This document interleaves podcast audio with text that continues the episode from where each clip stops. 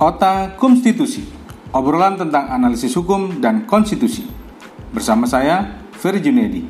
Mari bicara hukum dan konstitusi.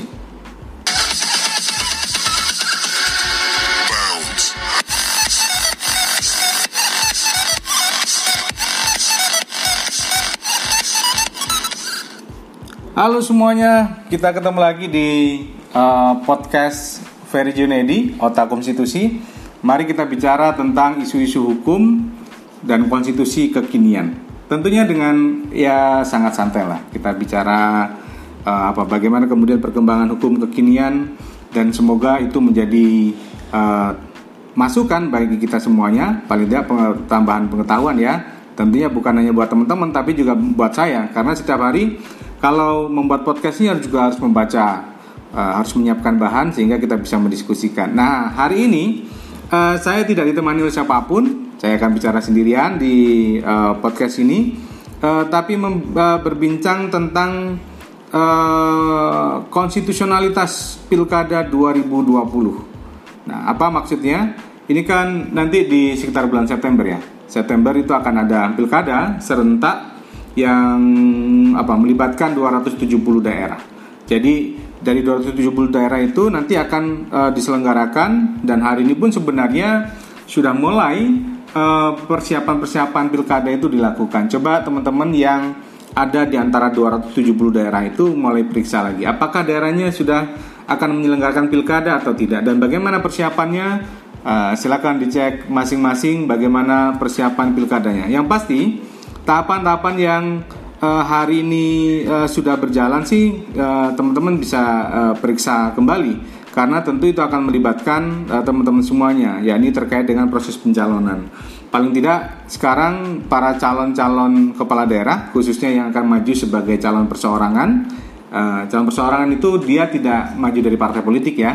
Jadi dia akan maju sendiri di pilkada mereka akan mengumpulkan dukungan di masing-masing uh, wilayah. Jadi coba periksa apakah benar Anda telah memberikan dukungan kepada calon perseorangan itu, memberikan dukungan KTP dan sebagainya, atau jangan-jangan eh, apa KTP teman-teman dicatut oleh mereka yang akan mencalonkan di pilkada nanti. Tapi periksa kembali lah supaya eh, memang proses pilkada ini berjalan secara baik dan tentunya konstitusional. Nah, ini ya, tema yang akan kita bahas hari ini terkait dengan konstitusionalitas penyelenggaraan pemilu dan pilkada. Um, ini tema yang sebenarnya perkembangannya juga um, mungkin baru belakangan ya beberapa tahun belakangan lah. Eh, isu-isu atau terkait dengan persoalan uh, penegakan hukum uh, itu menjadi satu ilmu yang cukup menarik untuk kemudian bisa dipelajari oleh teman-teman uh, sekalian.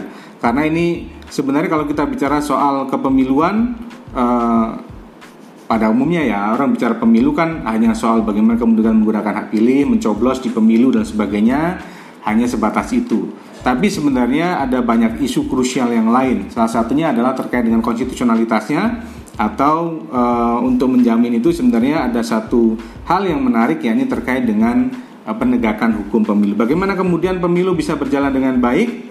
Bagaimana kemudian uh, proses uh, apa proses pemilihan itu berjalan sesuai dengan uh, mekanismenya hak-hak uh, warga negara tidak uh, apa ya kalau misalnya teman-teman sekalian menggunakan hak pilih maka hak pilih teman-teman itulah yang kemudian bisa menentukan siapa yang kemudian akan menjadi pemimpin-pemimpin uh, bangsa ini. Nah, kira-kira begitu. Jadi, untuk memastikan itu karena ada potensi banyak uh, kecurangan dan sebagainya, maka penegakan hukum pemilu itu menjadi penting di dalam proses ini. Nah, kita akan bicara soal penegakan hukum pemilu yang memang uh, sedang marak. Bagaimana kemudian kita bisa mengidentifikasi maraknya desain penegakan hukum itu? Jadi ada banyak eh, teman-teman uh, yang sekarang juga sedang ini ya mengajuk uh, sedang menulis disertasi untuk doktoralnya. Jadi tema-tema soal electoral justice system atau soal keadilan pemilu ini menjadi satu isu yang memang uh, banyak dipelajari belakangan ini. Banyak uh, disertasi-disertasi, banyak tesis-tesis atau artikel-artikel yang kemudian mengupas bagaimana desain penegakan hukum pemilu ke depan. Nah, itu yang sering saya dan juga teman-teman kemudian mendapatkan banyak pertanyaan. gimana sih desain apa penegakan hukum pemilu ke depan? Ini yang yang uh, pertanyaan yang selalu muncul. Jadi uh, supaya juga nanti um, saya uh, lebih gampang menjelaskan, nah, makanya saya bikin podcast saja supaya dengan podcast ini nanti teman-teman yang uh, ingin tahu bagaimana pandangan dan sikap saya terkait dengan desain uh, peradilan atau desain uh, pengadilan khusus pemilu. Nah, ini akan uh, saya kupas dalam uh, diskusi kita hari ini. Tapi sebelum itu kita break sebentar.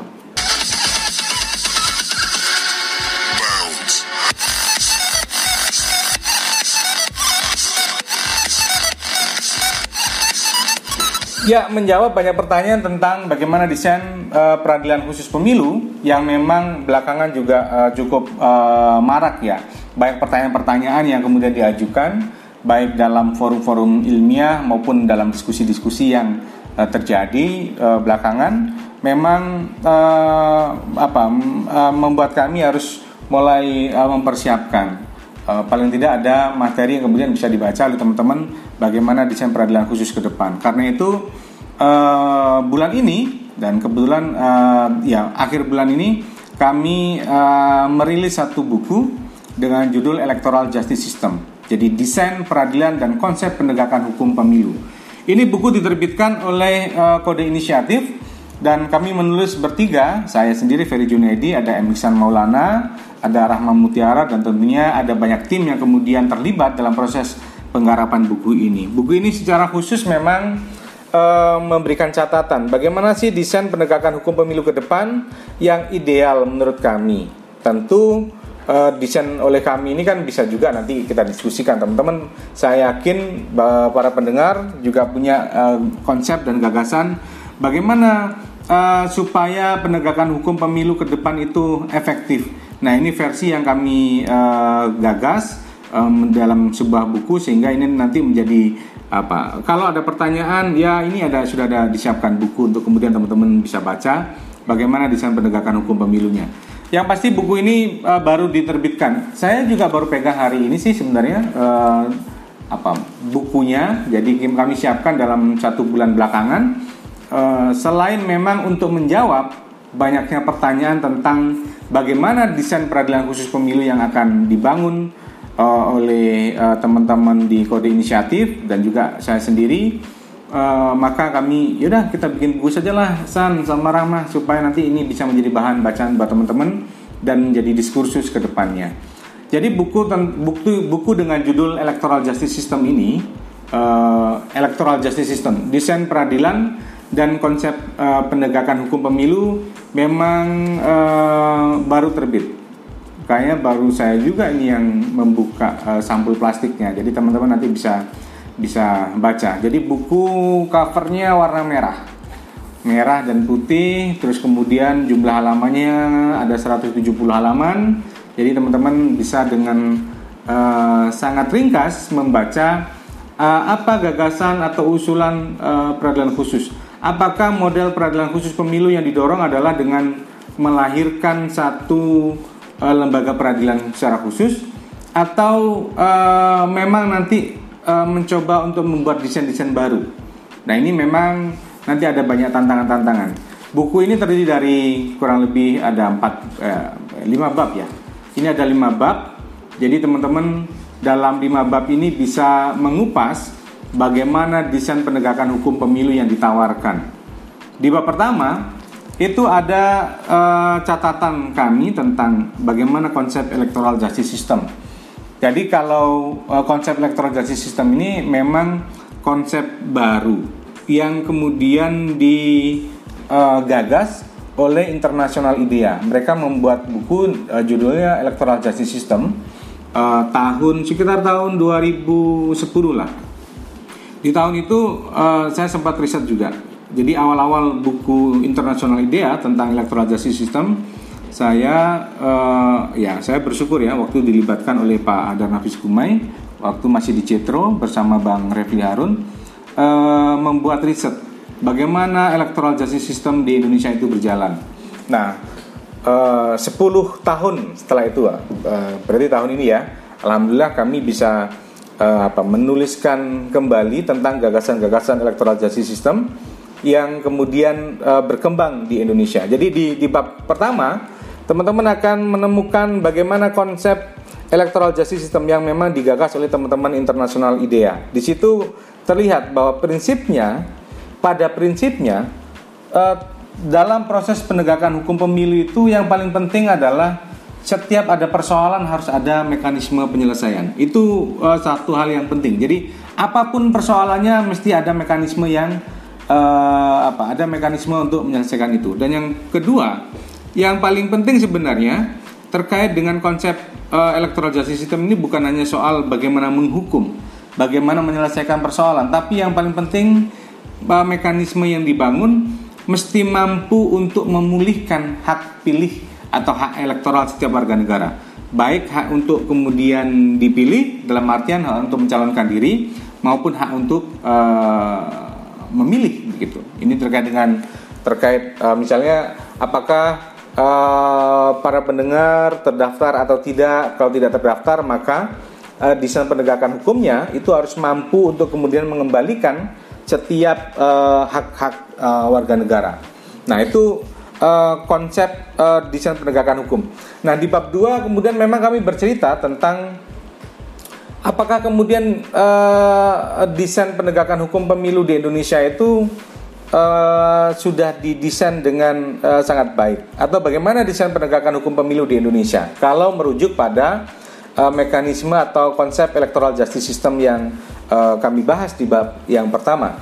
Jadi di bab 2 ini kami coba untuk kemudian uh, ini uh, merangkum lah. Jadi pengalaman selama ya baru sih baru 12 tahun belakangan menggeluti tentang isu-isu penegakan hukum pemilu, uh, kami mencoba untuk kemudian uh, menyarikan bagaimana desain penegakan hukum pemilu yang dibangun di Indonesia. Pada prinsipnya sih secara gampangnya uh, kalau melihat uh, problem pemilu atau problem persoalan penegakan hukum pemilu, jadi undang-undang pemilu itu dari masa ke masa mendesainnya begini. Ada dua jenis atau dua kategori, satu pelanggaran dan yang kedua sengketa. Jadi untuk menjawab supaya setiap persoalan itu ada mekanismenya, maka undang-undang pemilu atau desain penegakan hukum pemilu itu sudah mengatur bahwa ada dua jenis uh, problem, satu pelanggaran dan sengketa pelanggaran itu ada pelanggaran administrasi, pelanggaran kode etik, dan pelanggaran pidana. Nah, mekanismenya apa pun jenis pelanggarannya, maka dia harus diproses atau dilaporkan kepada Bawaslu. Nah, khusus kode etik memang dia agak lebih spesial. Jadi eh, bisa melalui Bawaslu dulu atau bisa juga secara langsung dia dilaporkan kepada Dewan Kehormatan Penyelenggara Pemilu. Jadi Dewan Kehormatan ini untuk menangani kalau ada kasus-kasus teman-teman sekalian misalnya melihat ada kasus terkait dengan uh, pelap ada persoalan uh, etika penyelenggara. Misalnya penyelenggara pemilu dalam hal ini KPU dan Bawaslu tidak netral. Mereka memihak pada salah satu kandidat atau mereka melakukan perbuatan uh, tercela atau apa pun itu, maka Eh, teman-teman pemirsa bisa melakukan bisa melaporkan uh, dugaan pelanggaran pemilu. Nah itu uh, konsep pelanggaran uh, etik. Sedangkan administrasi dan uh, pidana itu semua yang dilaporkan pada Bawaslu. Tinggal nanti follow up-nya kalau memang terjadi dugaan yang sangat kuat uh, adanya tidak pidana maka dia akan dilaporkan kepada kepolisian untuk dilakukan proses penyidikan dan sebagainya. Sedangkan administrasi ada perkembangan-perkembangan kalau di uh, pilkada kali ini memang mekanisme penanganan pelanggaran administrasi setelah dari Bawaslu dia akan diserahkan kepada uh, eh, KPU. Jadi bentuknya dari Bawaslu itu dalam sebuah rekomendasi untuk perbaikan atau uh, terkait dengan administrasinya. Tinggal kemudian KPU akan menindaklanjutinya uh, dari rekomendasi itu. Nah, ini memang berbeda konsepnya dengan proses pemilu 2019 yang lalu. Kalau di pemilu 2019 laporan dugaan pelanggaran administrasi ini langsung diputuskan oleh Bawaslu. Jadi Bawaslu itu lebih mirip seperti uh, lembaga peradilan lah. Jadi dia menerima laporan, terus kemudian dia menyidangkan dan memutuskan setiap dugaan pelanggaran. Nah itu terkait dengan pelanggaran pelanggaran pelanggaran pemilu. Nah selain pelanggaran memang ada sengketa. Sengketa itu ada dua, sengketa proses atau sengketa administrasi yang biasanya dia menjadi kewenangan Bawaslu untuk menanganinya dan satu lagi ada sengketa hasil pemilu ini uh, kewenangan Mahkamah Konstitusi untuk menyelesaikannya. Jadi sesederhana itulah sebenarnya kalau mau memilah uh, bagaimana uh, desain penegakan hukum pemilunya. Jadi ada pelanggaran, ada sengketa. Pelanggaran semuanya ke Bawaslu, terus kemudian nanti akan diteruskan melalui KPU atau melalui kepolisian terkait dengan pidana. Ada juga pelanggaran kode etik. Nah, selain itu ada sengketa, sengketa administrasi menjadi domain kemenangan Bawaslu untuk menyelesaikannya dan memutus tentunya dan juga Mahkamah Konstitusi. Nah, soal MK ini tahun 2013 yang lalu uh, saya menerbitkan buku judulnya MK bukan Mahkamah Kalkulator. Jadi kewenangan MK dalam perselisihan hasil pemilu ini bukan hanya terkait dengan soal hitung-hitungan angka, tapi juga dia bisa terkait dengan banyak hal. Sepanjang itu menyangkut soal konstitusionalitas penyelenggaraan pemilu atau pilkada dan dia berdampak terhadap hasil pemilunya. Nah inilah desain uh, penegakan hukum pemilu yang kami ulas di bab 2 dalam buku Electoral Justice System, desain peradilan dan konsep penegakan hukum pemilu ke depan. Nah selanjutnya nanti kita akan uh, bahas di bab uh, 3, 4 dan bab 5 setelah ini.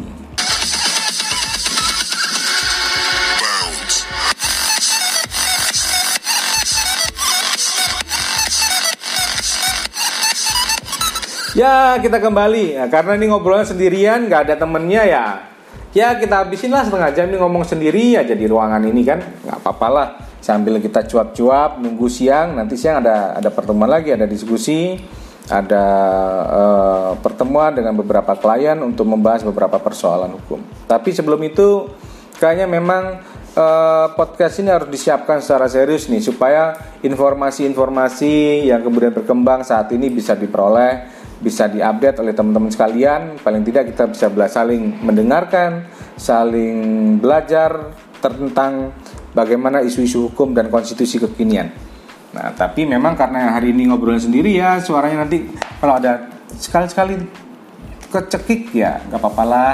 Ya nanti uh, sambil kita uh, bahas lebih lanjut. Jadi bab teman-teman uh, masih terkait dengan soal buku electoral justice system ini teman-teman uh, kalau mau melihat kira-kira uh, bagaimana sih perkembangan uh, penerapan electoral justice system di Indonesia. Jadi teman-teman bisa uh, melihat di dalam uh, bab 3 dan 4. Jadi secara khusus sebenarnya kami uh, telah uh, ini apa mengidentifikasi terkait dengan penerapan prinsip-prinsip electoral justice system di Indonesia. Jadi ada 14 prinsip yang kemudian uh, tercantum dalam uh, konsep electoral justice system.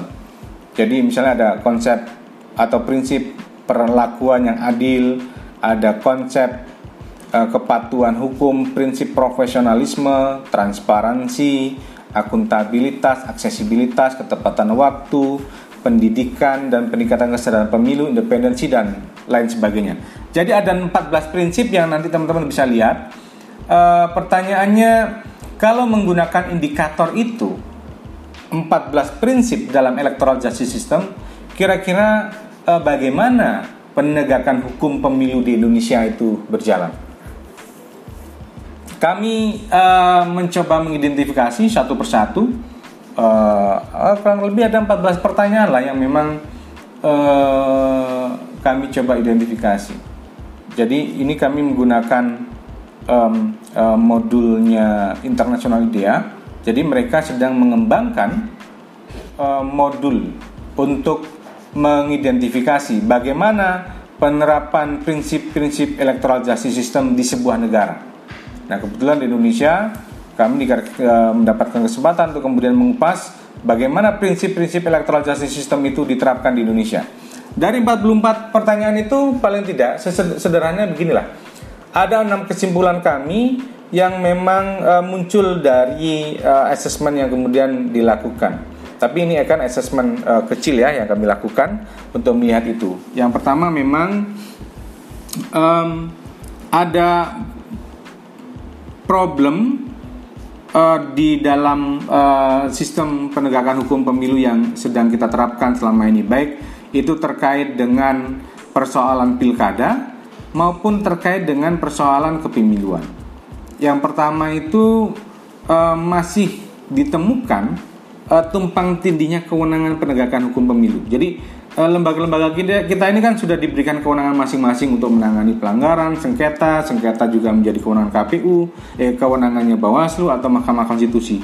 Akan tetapi memang uh, uh, kita masih temukan masing-masing kelembagaan punya memang punya kewenangan masing-masing, tapi pada waktu-waktu tertentu mereka melakukan penanganan yang bersama. Misalnya kayak MK dan Bawaslu itu punya kewenangan yang uh, akhirnya uh, ini berbenturan atau tumpang tindih. Sat, uh, satu sisi Undang-Undang Pemilu memberikan kewenangan kepada Bawaslu untuk melakukan penanganan pelanggaran administrasi terkait dengan proses rekapitulasi hasil pemilu, tapi uh, pada saat yang sama Mahkamah Konstitusi punya kewenangan untuk menyelesaikan perselisihan hasil pemilu di Mahkamah Konstitusi. Jadi objeknya sebenarnya jadi gini, uh, Bawaslu diberikan kewenangan tapi tidak dikasih limitasi waktu uh, sampai kapan dia harus berhenti. Jadi kalau penanganan pelanggaran administrasi kan dia dilakukan dalam 14 hari. Tapi kalau kemudian mengacu pada patokan ini sangat mungkin nanti akan berbenturan dengan MK Mahkamah Konstitusi pada saat penyelesaian uh, sengketa hasil pemilu. Nah, sedangkan Mahkamah Konstitusi juga sejak awal sejak 2008 ketika menangani sengketa hasil pilkada pertama kali, memang MK sudah uh, mendeklarasikan dirinya bukan hanya sebagai mahkamah kalkulator. Jadi riset kami, riset saya ya, ada di buku MK bukan mahkamah kalkulator tahun 2013 itu sejak awal MK menunjukkan bahwa sikap uh, eh, MK itu bukan mahkamah kalkulator, yang dia hanya menangani soal uh, hitung-hitungan hasil pemilu, tapi dia juga bisa melihat bagaimana proses dan tahapan. Kalau memang ditemukan persoalan di dalam proses itu, MK akan masuk pada wilayah-wilayah uh, wilayah-wilayah itu. Jadi kalau zaman Pak Mahfud itu ketika menjadi hakim ketua MK uh, mendeklarasikan apa kewenangan ini untuk memenuhi keadilan substansial. Jadi kalau melihat di periode-periode itu sampai tahun 2015 ya, atau 16 kita masih akan melihat banyak uh, ini apa putusan MK menyebutkan keadilan substansial keadilan substansial tapi kalau kita lihat belakang-belakang ini memang agak berbeda uh, sekitar 2017 18 18 mungkin 18 19 MK sudah mulai uh, banyak menggunakan istilah pemilu yang konstitusional. Tapi pada intinya sama sih MK tidak hanya dibelenggu oleh eh, kasus-kasus yang terkait dengan uh, persoalan hasil saja, persoalan hitung-hitungan angka, tapi semua permasalahan terkait dengan penyelenggara pemilu yang menyebabkan pemilu tidak konstitusional maka M, dan itu e, berdampak terhadap hasil pemilu maka MK akan masuk untuk menangani kasus-kasus ini. Nah, ini teman-teman akan bisa melihat di bab 3 dan 4 pada prinsipnya sih silakan nanti dilihat sajalah dibaca sendiri ya uh, terkait dengan buku ini. Uh, jadi ada enam prinsip dalam uh, electoral justice system yang memang uh, menjadi catatan kami. Lebih lengkapnya sebaiknya dibaca aja lah, biar kemudian enak nanti untuk kemudian membacanya. Nah, nanti uh, kita akan coba uh, membahas ini bab yang paling terakhir bab 5 ya. Uh, ini yang sering mendapatkan pertanyaan. Bagaimana kemudian desainnya terkait dengan penegakan hukum pemilu ini? Nah, ini yang uh, kami kupas nanti di bab 5.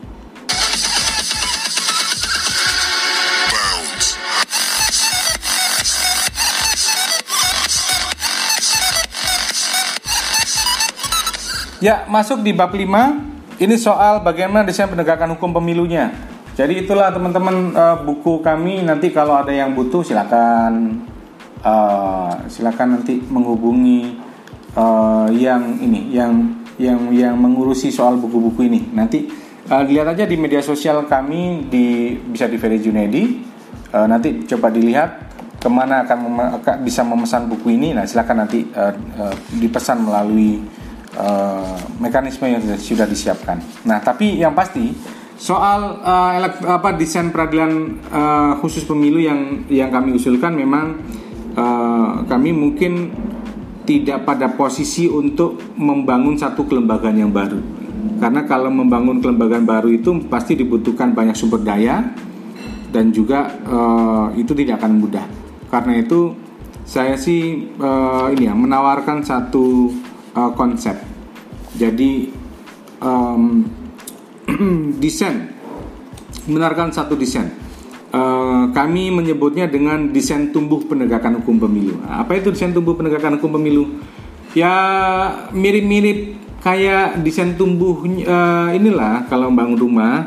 Jadi di awal-awal ini kalau teman-teman mau melihat uh, desain penegakan hukum pemilu di Indonesia itu sebenarnya tidak ujuk-ujuk atau tidak serta merta kemudian muncul uh, desain yang seperti sekarang. Tiba-tiba Bawaslu punya kewenangan uh, atau dia mirip sebagai lembaga kuasi peradilan gitu. Tahu-tahu dia menjadi uh, apa? lembaga kuasi peradilan yang berwenang menangani sengketa, memutus sengketa proses pemilu atau bahkan uh, menjadi seperti lembaga peradilan yang memutus dugaan pelanggaran administrasi dalam pemilu 2019 yang lalu. Tapi kalau dilihat dari tahun 82, terus kemudian berkembang tahun 99, berlanjut lagi uh, dalam undang-undang berapa ya? 22 tahun 2007, lanjut lagi 15 2011, lanjut di pilkada menjadi undang-undang 1 2015 atau 8 2015 atau 10 2016. Sebenarnya ada perkembangan-perkembangan positif terkait dengan kewenangan. Jadi semakin ke sini memang semakin menguatkan uh, kewenangan uh, kelembagaannya. Jadi kalau dulu uh, model Bawaslu ya, dia dianggap sebagai tukang pos. Yang kerjanya hanya mendistribusikan oh ini ada pelanggaran diteruskan tapi tidak punya kewenangan untuk menangani. Atau dia diistilahkan sebagai hakim garis yang dia hanya bisa meniup peluit prit begitu. Tapi eh, nggak juga mereka bisa menyelesaikan setiap persoalan yang kemudian muncul. Nah, tapi belakangan muncul istilah lembaga kuasi peradilan. Yang dia menangani pelanggaran administrasi, memutus dan juga memutus terkait dengan sengketa proses atau sengketa administrasi. Karena itu kalau melihat desain tumbuhnya, maka kewenangan ke depan pun menurut saya sih nggak perlulah kemudian dibangun satu peradilan khusus sendiri begitu. Ya, tapi lebih lanjut nanti silakan uh, teman-teman baca di dalam buku ini. Yang pasti uh, biarkan itu yang pertama desain tumbuhnya, kuatkan kelembagaan ini sesuai dengan perkembangan kewenangan yang dimiliki. Terus yang kedua yang paling penting adalah optimalisasi saja yang menjadi kewenangan masing-masing. Saya menyebut optimalisasi karena masing-masing kelembagaan itu punya uh, kekuatan masing-masing. Misalnya Bawaslu memang ada kecenderungan menjadi lembaga kuasi peradilan sehingga biarkan saja dia dikuatkan pada posisi itu sedangkan uh, uh, prinsip yang berikutnya yang yang dianut dalam desain ini adalah selain desain tumbuh optimalisasi kewenangan masing-masing dan yang ketiga jangan menumpuk kekuasaan pada satu tangan. Itu menjadi menjadi prinsip yang penting. Misalnya gini kayak model Bawaslu uh, desainnya harus memang dikritik bahwa Bawaslu itu dia melakukan pengawasan. Setelah dia mengawasi dia menerima laporan. Habis itu uh, dia memutuskan menyidangkan bagaimana mungkin satu lembaga dia diberikan kewenangan yang kemudian uh, sangat besar tertumpu pada satu tangan. Mengawasi juga tapi juga pada saat yang sama dia memutus nah ini yang memang harus didesain ulang. Oleh karena itu kalau saya sih pada prinsipnya sudahlah Bawaslu itu kuatkan saja jadikan di lembaga kuasi peradilan entah nanti dengan nama yang berbeda atau bagaimana itu soal uh, teknis yang perlu kita diskusikan. Uh, dia menangani pelanggaran administrasi dan sengketa. Sedangkan pidana pemilu pidana pemilu itu menurut saya uh, konsep yang sekarang kan berbelit-belit. Kalau ada dugaan pelanggaran pidana laporannya pasti ke Bawaslu setelah kita melaporkan ke Bawaslu nanti Bawaslu pun harus melaporkan ke kepolisian belum lagi ada tantangan Bawaslu di internal, ada Gakumdu, ada polisi dan jaksa yang nanti dalam setiap penanganan pelanggaran mereka harus merujuk pada pendapat mereka bertiga. Kalau misalnya nah yang sering ya, kasus yang sering muncul Bawaslu diperhadap-hadapkan dengan kejaksaan dan kepolisian. Kalau jaksa dan polisi mengatakan tidak ada tindak pidana, Bawaslu tidak bisa memproses. Padahal kalau konsepnya Bawaslu adalah koordinator dalam proses penegakan hukum pemilu. Karena itu saya sih kecenderungannya ke depan lebih setuju sudah soal pidana pemilu ini biarkan orang bisa lapor langsung kepada polisi dan kemudian kepolisian akan menindaklanjutinya dalam proses penegakan hukum pidana pemilunya. Nah, pidana pemilu di polisi, pelanggaran administrasi di Bawaslu dan Bawaslu menyelesaikan sengketa. Sedangkan Mahkamah Konstitusi dia tetap menyelesaikan perselisihan hasil pemilu baik pemilu maupun pilkada. Karena kan momentumnya memang nanti akan ada revisi undang-undang, maka sebaiknya kita dorong ke sana terkait dengan desainnya. Kira-kira itu ya teman-teman sekalian. Uh, update kita hari ini diskusi tentang bagaimana membangun konstitusionalitas penyelenggaraan pemilu. Salah satunya adalah uh, dengan membuat desain penegakan hukum yang desain penegakan hukum pemilu yang baik juga. Nah, ada pengantarnya uh, Pak Abhan, Ketua Bawaslu dalam buku ini. Ada juga uh, beberapa endorse dari uh, pakarnya. Ada Dr. Hairul Fahmi, uh, dosen hukum tata negara dari Fakultas Hukum Universitas Andalas. Ada juga Mas Adi Aman dari International IDEA yang memberikan beberapa catatan dan komen terkait dengan buku ini. Jadi silakan teman-teman sekalian yang tertarik dan berminat untuk mendiskusikan lebih lanjut tentang bagaimana desain penegakan hukum pemilu ke depan, apakah perlu ada peradilan khusus atau tidak, silakan nanti teman-teman uh, membaca buku ini secara langsung. Mungkin di beberapa tempat nanti akan kami coba untuk melakukan uh, bedah buku. Kalau mungkin teman-teman berminat, wah kita bikin bedah buku lah di kampus saya, misalnya, wah dengan senang hati nanti saya akan uh, datang dan kita mendiskusikan bagaimana desain penegakan hukum pemilu yang dibangun di dalam buku Electoral Justice System uh, desain peradilan dan konsep penegakan hukum pemilu. Nah, kira-kira itu teman-teman sekalian sampai ketemu lagi dalam episode berikutnya. Uh, semoga obrolan kita tentang analisis hukum dan konstitusi bisa bermanfaat. Nah, bersama saya Ferry Junedi, mari bicara hukum dan konstitusi.